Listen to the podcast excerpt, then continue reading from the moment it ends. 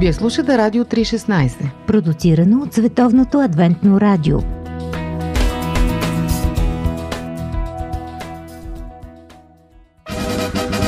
Какво да кажем за... Какво да кажем за... Какво да кажем за... И какво да кажем за... Какво да кажем за... Какво да кажем за...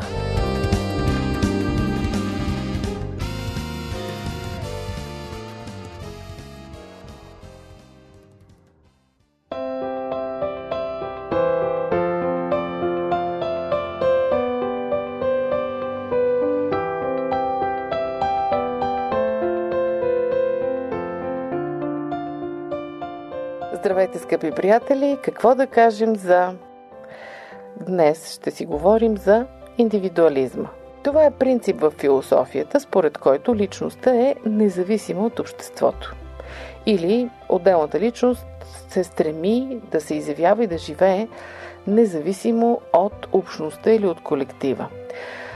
Като излезем от философията и влезем в нашето ежедневие днес, виждаме, че индивидуализма е на мода и се говори обикновено за лични успехи и лично щастие. Затова днес ние тук сме се събрали в студиото все изявени индивидуалисти с Борис и с Ради и ще си говорим за това хубаво ли е, лошо ли е да си индивидуалист, как така да поминуваме като индивидуалисти в днешното общество и какво да е, ограничаваме в себе си. Вие как мислите? Докъде ще ни заведе индивидуализма, ако се развие до край? Слушах веднъж един диспут по повод трети март за освобождението, за свободата по принцип и тогава много ми допадна една мисъл: независими са само марсианците.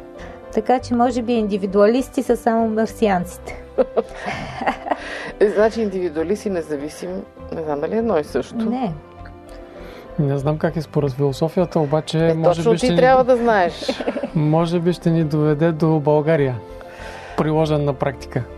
В смисъл? Модел. Буквално и преносно. Кажи, кажа, че българите сме най-големите индивидуалисти. Най-големите не, но едни от най-големите, да. Може би болните индивидуалисти. И сега усещам негативизма как пълзи в твоето изказване. Искаш да кажа, че това е лошо, така ли? Още не съм казал нищо дали е лошо или добро, просто казвам, че го има. Е, добре, лошо ли е или не?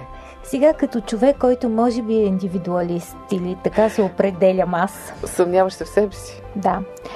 А, монетата има две страни. Според мен не може да се напише велик роман, ако човека не е индивидуалист. Големите автори според мен са били индивидуалисти. Всички творци, да. Да. Ето един Милен Русков, който сега жене голям фурор с Чан Кория. Той е голям индивидуалист и казва, че ако трябва да работи в екип, щял да е скаран за пет минути с всеки човек, но, но въпреки това той е много талантлив автор. От друга страна, ако говорим за работата на научни екипи, в физиката, примерно, в предния фронт на науката, там индивидуалните постижения са невъзможни. Защото се корпорират много знания. Останали са в деветнадесети век някъде. Абсолютно. Така че там е просто самоубийствено да бъдеш индивидуалист. Няма да постигнеш нищо. Точно за това си мисля, че преди да започнем с за и против, трябва да видим къде. Тъй като има области, където това си е нормално, препоръчително. Има области пък, където екипната работа е издигната в култ. Може би ненужно, може би вреди, но е така, факт е. Добре, да слезем на битово ниво тогава, защото питаш къде е. Между нас, в отношенията ни, да кажем, в един работен колектив или в едно семейство, или в една църква. Добро ли е нещо или е лошо да имаш работа с индивидуалисти? Много черно-бял въпрос. Ако аз имам работа с индивидуалисти, подхождам към тях индивидуално, като им задавам индивидуални задачки, където нямат много пресечни точки с останалите от екипа. И те си вършат работата добре, ако са част от моя екип. Опасността е индивидуалиста да не стане авторитарен, защото от личен опит, аз като искам да се свърши една работа, постоянно си мисля, че другите няма да я свършат толкова добре. И, и нещо през пръстия гледат. Да, и се опитвам да налагам мега голям контрол, дори се въздържам се понякога, нали, самодисциплиниращо, защото желанието ми е да покрия всички нормативи аз и да не изпусна ни едно конче от ръката си, което усещам, че не е окей. Героите на Библията в кабинета на психотерапевта. Психотерапия по учебник. Добре, какви семейства тогава създават индивидуалистите? Бях мислите. Ако, например, мъж и жена се съберат такива двама, всеки си индивидуалист, смятате ли, че може да се получи хармония? Сещам се за един случай, при който след сватбата, единия заправил да каже на другия, че пътува в чужбина. А, че... Маловажна информация. Е, ма, това малко свръх вече. Мисля си, че ние обвиняваме много често индивидуалистите в егоизъм. Правили сме или не? Ами имаш един коментар по повод на раздялата на холивудска двойка. Те се разделиха поради еднакъв размер на егото. Хубава формулировка, да. Защо попитах и за семейство? Точно защото ние, струва ми се, че бъркаме индивидуализма с егоцентризма. Не знам във вашите представи как е. Индивидуализма и егоцентризма покриват ли се, синоними ли са? И с а, перфекционализма.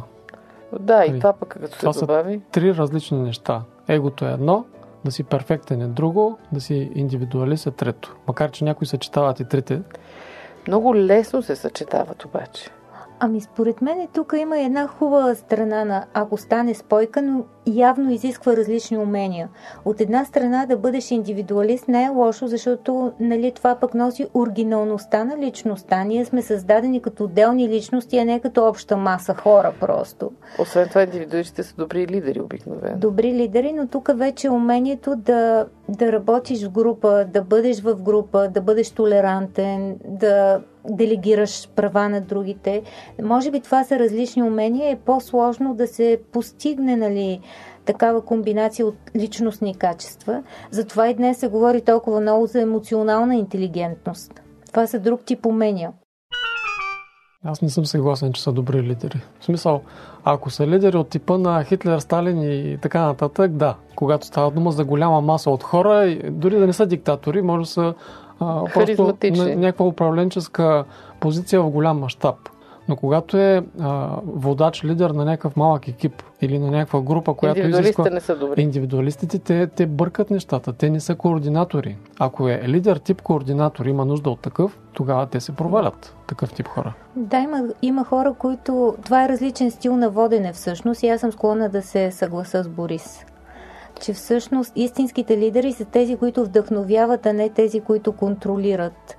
И в този смисъл един индивидуалист трудно вдъхновява, защото той си е сам с идеите. Понякога той завърта някаква идея, работи в екип, екипа му изпълнява идеята, но той не е в центъра, а някак си отгоре или отстрани упражнява контрола. На това не е истинско лидерство. Да, ама ето това е много ценното качество на индивидуалиста, той има идея. Те за това са индивидуалисти, защото имат много идеи в главата си.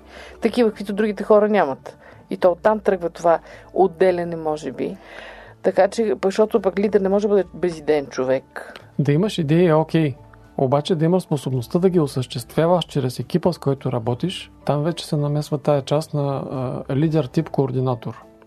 Защото само с велики идеи не става. Ами както е станало в епохата на Възраждането или по-късно Обединението на България, наскоро четох, че тя е извършена от няколко човека, които са били на възраст между двайсет и трийсет години. Дори днес не може да си представим, че толкова да. млади хора могат да осъществят така грандиозна и голяма национална идея. Но това става първо, защото те а, са имали куража и визията да го направят и второ, че целият народ отдолу е бил... Ги подкрепя. Да, всъщност народът е горял в това нещо и то е станало възможно. А днес просто м- първо липсват силните лидери, нали, с оригиналните добри идеи. От друга страна, някаква апатия в обществото и не може да се осъществи някаква кауза. Аз си мисля все пак, че ако един индивидуалист успее да зарази с идеята си, може да постигне добри резултати с екип. Индивидуалиста може да има лична идея, обаче той преследва общ резултат накрая. Да ги въвлече в своята идея, за да може да я постигне. Докато егоцентрика, него интересува само личния му успех, а не общия успех накрая, така че тук поне аз правя разлика сега. Да, и обикновено някой стъпва върху другите, за да се изкачи по-високо. Това вече не е, не, не, не е точно индивидуализъм. Не е да. точно, но нещата винаги са смесени и всичко е частен случай. Докъде може да се стигне, ако нали, тази философия, която днес цялото общество изповядва, ако се развие до край? Това, че всеки преследва личния успех, личното щастие. Още възможно ли е такова нещо? До разпад, според мен. Лично щастие такова словосъчетание изобщо съществува ли за вас? И тая дискусия се е водила осемнадесети-деветнадесети век за общото благо, идеята. Но тогава акцентът е бил върху общото благо, а сега акцентът е другата. И в друг контекст, да. Да, така е. Мисълта ми е, че провеждане, те циклично нещата се повтарят. Периодично се въвеждат същите дискусии в друг контекст. Ами, да, възможно е по принцип. Само, че ние живеем в общество. Бяха дали един пример за негърските протести двадесети век а, с автобуси, когато се изсипват там да протестират. И сравнение с а, социалните мрежи и протестите, които се организират или всичко, което се организира виртуално в днешно време. Това е американско проучване. Заряда, социалният заряд е много по-слаб на всички неща, които правим днес като общност. Животът събран в едно интервю. Живот – джобен формат. Раждаме ли се индивидуалисти или ставаме такива? Според мен е възпитание. Само преди сто години нашето общество не е било. Защото Борис каза, че нали, това се повтаря постоянно, циклично се повтаря. Тоест неизменно е. Контекст. Защото си мисля, че ние повечето сме индивидуалисти тук. Говорят днешното общество. Ама така сме се родили, това е естествената ни нагласа. Или някой ни е притиснал да станем такива? Ти кажа, че е въпрос на възпитание.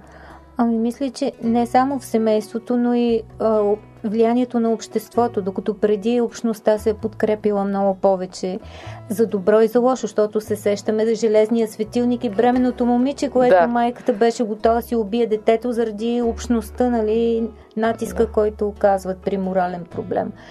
Но от друга страна, а, дори аз чисто практично си спомням моментите от моето детство, когато в моето семейство всички сме се изчаквали за храна. Ако има нещо, нали, много вкусно, торта или така нататък, се оставя парче, се дели, ако някой отсъства, му се оставя. А сега напоследък наблюдавам нещо коренно различно. Даже една майка наскоро ми разказа как детето ѝ си яде нещо, нито се сеща да почерпи, ни... нали, смисъл. Скажи, така че това е от възпитанието. Ами, не само в семейството, пак казвам. Това от обществото. Е... Да. Може би това е единия от големите сблъсъци между а, нашето западното общество и източните Истога. Култури, които нахлуват така сега малко по-осезателно. Това е много силен културен сблъсък. При тях no. общността все още е много силна. Обикновено това споменава в отрицателен аспект. Ние сме се отчуждили, ние вече сме станали големи индивидуалисти. Лошо ли е това? Ако аз съм индивидуалист, да се чувствам ли виновна? Може. Значи да се чувстваш. Щом се чувстваш добре от това. А, значи, а, дали да се чувстваме виновни, дали е лошо или не, а, говорихме вече, че зависи от контекста, от конкретната ситуация, от какво има нужда и така нататък. Защото понякога, ако не, ако не хване някои юздици да стане така като индивидуалист и да поведе нещата, те просто потъват. Има случаи обаче, когато човек трябва да преценява себе си, да знае кога да спре, кога да отстъпи, кога просто да изслуша, може да дойде по-добра идея. Това е задължителното умение, което се пише вече по подразбиране във всяко си ви, като кандидатстваш някъде, е умение за работа в екип. Ние утвърждаваме общността като хубаво нещо. И заради това индивидуализма ни смущава. За нас е аксиома, че общността е нещо добро. А, ако се обърнем към Библията, също е така. Нали, дори а, погледнете, че Божията невеста не е човек, а е общност. В Стария завет а, Израил, в Новия завет църквата. Да, явно Бог Ярусалим. Също не насърчава индивидуализма, а също време нашето общество днес е... Според мен тук а, има този момент, както е Бог, нали, те са три личности, Божието триединство, три личности в едно, но никоя от личностите не е не самостоятелна. Защото, нали, не е добра и другата страна, в която някой е незрял и общността непрекъснато го обслужва, защото, нали, той не се е структурирал като човек. Това също не е окей. Така че фактите са каквито са. Сега ние да кажем добро или лошо няма отношение към, толкова към фактите, защото ние вече сме общество от индивидуалисти. Въпросът е в баланса, според мен. На мен е малко трудно да кажа дали Бог насърчава индивидуализма или не, защото има строго индивидуален подход към Аврам, когато на планината принася сина си в жертва, към Еремия в друга ситуация, към Даниел в трета. Да, това са обаче всичко големите е звезди. Да. Не само, всичко е лично. Той с нас Бог има със всеки един уникален подход, но въпросът е, че а, това е личност да бъде свързан с него, но а, това, което е плода, е свързано с общността. Никой не е за да се спаси на Марс, дето да, казах дето... в началото, че всъщност марсианците са независими. Да. А, целта не е да останеш а, сам на, на някой баир, нали, където ти общуваш с Бога и самоусъвършенстваш. Има такива, знаем, да. В историята. Не, това е целта. Целта е да, каквото получиш, да можеш да го дадеш в а, общност. Ако гледаме древните култури, индивидуализма е точно на изток. Да, там, там самосъвършенстване. Всеки, всеки се спасява сам. Всеки се усъвършенства сам. Там няма нищо общо. Заедно, смисъл, да правим нещо, да израстваме духовно, емоционално или както ще. Скъпи приятели, днес поставихме тази тема и не, че разрешихме, и не, че стигнахме до някакъв консенсус, защото всеки от нас, като се гледа в себе си, си знае дали е индивидуалист или не. Важното е да не забравяме голямата картина. Всеки от нас е Вселена, казваме, че всеки човек е Вселена, но в същото време той е част от голямата Вселена. С пожелание да живеем като малки вселени в голямата вселена, какво да кажем за индивидуализма днес, до чуване от нас до следващия път.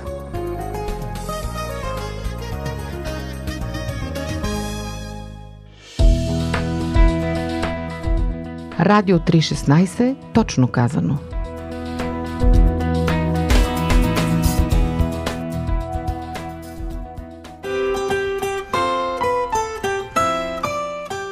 По пантофи.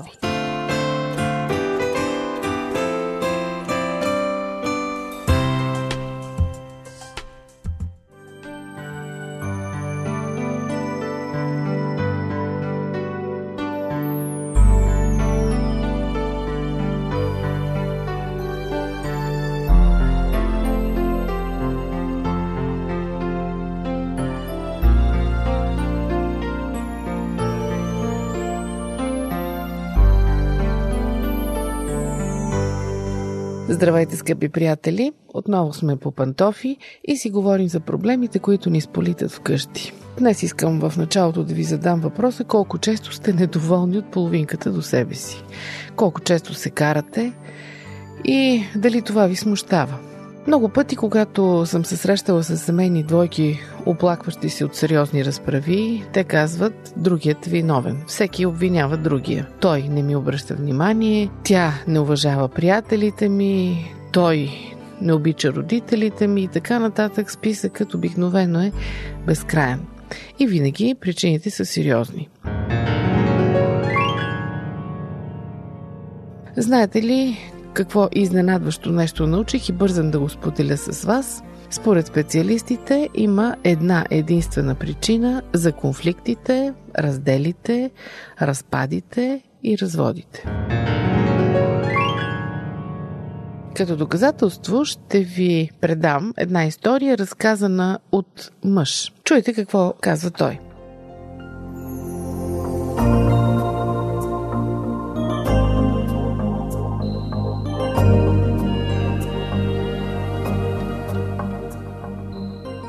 Се бяхме оженили, когато с жена ми попаднахме на някакъв психологически семинар. Лекторът се обърна към аудиторията и попита: коя е според вас основната причина за разводите?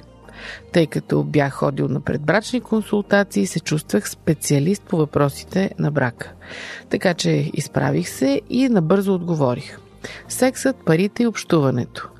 Погледнах към жена си и доволно се ухилих. Елементарен въпрос. Обаче, за моя изненада, водещият каза: абсолютно невярно.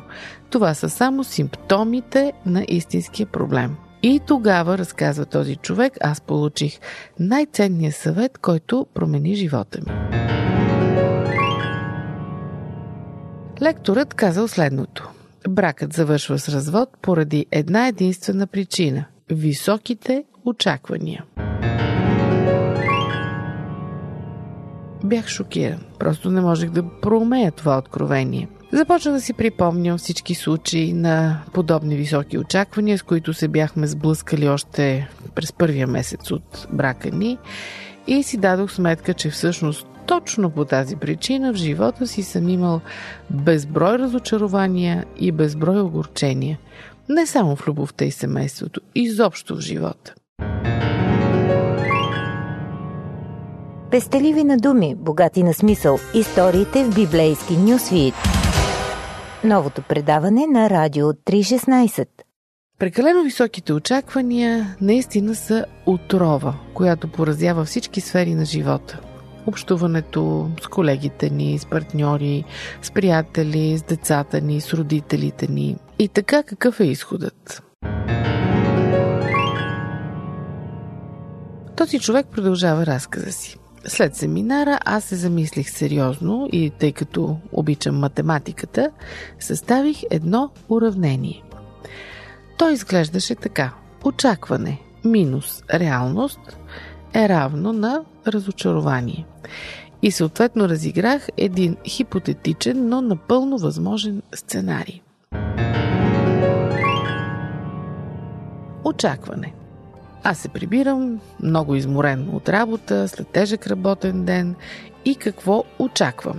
Очаквам жена ми да е приготвила вечеря, да е сложила масата, да седнем заедно, да вечеряме спокойно, тя да изглежда перфектно, гримирана, с прическа, да е свежа, усмихната. Освен това, шестнайсетмесечната ни дъщеря да си стои тихичко в своето столче, да се храни прилично, да не пищи, да не разхвърля храна. След тази спокойна семейна вечеря всички заедно да отидем на разходка, докато в същото време някой, не знам кой, някой вълшебник може би, почисти кухнята и приведе дома ни в идеален вид. Сега обаче стигаме до реалността. Прибрах се малко по-късно от обикновено и не само, че нямаше вечеря, дори никой не предвиждаше да сготви. Малката крещеше с цяло гърло и показваше с ръце, че иска да яде. Тръгнах да намеря жена си и установих, че тя работи над някакъв проект, който освен, че е бил много важен, тя била изпуснала сроковете и непременно трябвало да го завърши. Попитах я какво ще вечеряме, обаче нейният отговор се състоеше в изпепеляващ поглед на преуморена и съсипана от работа майка. Взех детето на ръце и се отправих към кухнята да търся храна. Там ме посрещна хаос, купища мръсничини и празен хладилник. Накрая погледът ми спря на парче сирене и хляб. Еми, топли сандвичи, това е спасението, реших. Сложих детето в столчето, което го докара до ярост. Намерих бурканче с пюре и след като я сложих да яде, тя се усмири временно. Аз направих сандвичи и хапнахме на крак. В кухнята пълен погром. В дневната навсякъде разхвърлени играчки, които само чакат да ги настъпиш, за да те приземят на пода. След вечерята с сандвичите, с жена ми се строполихме на дивана и двамата избягвахме да срещаме погледите си. Никой не прояви и най-малкото желание да се захване с почистване на къщата. Мога да продължа този разказ, но предполагам, че на всички е ясно как би могла да завърши подобна вечер. Следва резултатът в уравнението, разочарованието, разликата между първите две. Какво да кажем за дискусии по Радио три шестнайсет? Един мъдър човек е казал: очакването е майка на разочарованието. Факт. Така че, скъпи приятели, нека да не изпадаме в такава ситуация на неизбежно разочарование. По-добре е да променим реда на нещата. Да сложим реалността преди очакванията. С други думи, нека живота да следва нормалния ход. Първо да видим каква е реалността и после, според нея, да формираме някакви очаквания. Даже някои са избързали и са казали, че е по-добре изобщо да нямаме очаквания. Аз мисля, че това е малко крайно. Когато очакванията ни са реалистични, смислени, сказани на глас пред другия, тогава има полза от тях. Можете просто да си поговорите с вашата половинка и ако той или тя съответно не оправдава тези очаквания, простичко да му кажете какво очаквате от него. Може да коригирате дори част от очакванията си. Тогава наистина може да промените отношенията си към по-добро и да постигнете по-здрава и хармонична връзка. Обаче преди всичко, най-вече, зарежете високите и особено нереалистични очаквания от други. Направете наблюдение над реалността, такава каквато е. И едва тогава си формулирайте очакванията. Най-добре свалете розовите очила. Не сте се омъжила или вие не сте се оженили за идеален човек. Може да ви се струва такъв, докато сте влюбени, обаче повярвайте ми, не е идеален и той ще ви разочарова. Затова не формирайте високи очаквания. Опознайте го и когато видите недостатъците му, хубавите му страни, очаквайте според тях. Но най-вече, най-вече не забравяйте, когато очаквате нещо от другия, да му го кажете. Няма нищо по-изнервящо от това да гадаеш какво очакват от теб. Скъпи приятели, надявам се, че ви бях полезна днес в предаването по пантофи. Бъдете с нас и следващия път. До чуване от мен.